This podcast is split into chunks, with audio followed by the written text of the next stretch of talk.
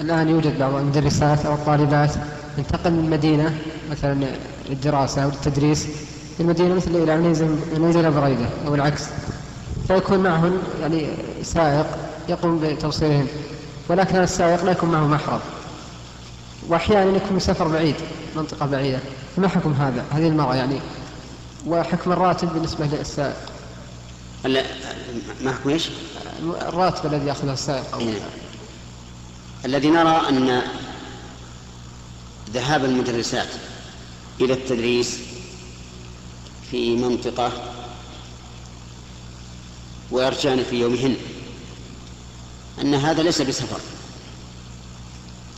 لأنهن لا يتاهبن له أهبة السفر ولا يودعن عند السفر ولا يحيين عند الرجوع وإذا لم يكن سفرا فإنه لا بأس. أن تذهب النساء مع السائق بلا محرم بشرط أن يكون مأمونا وشرط آخر أن لا ينفرد أن لا ينفرد بواحدة منهن. فإن انفرد بواحدة منهن فهو حرام لأجل الخلوة. وأما بالنسبة لراتبه أو للمكافأة التي يأخذها فلا بأس بها لأنها أجر على عمل مباح. حتى لو اشترطت إدارة التعليم مثلا.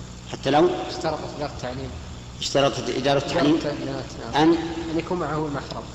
لا إذا اشترطت إدارة التعليم أن يكون معه محرم فلا بد أن يفني هذا الشرط إذا التزم به.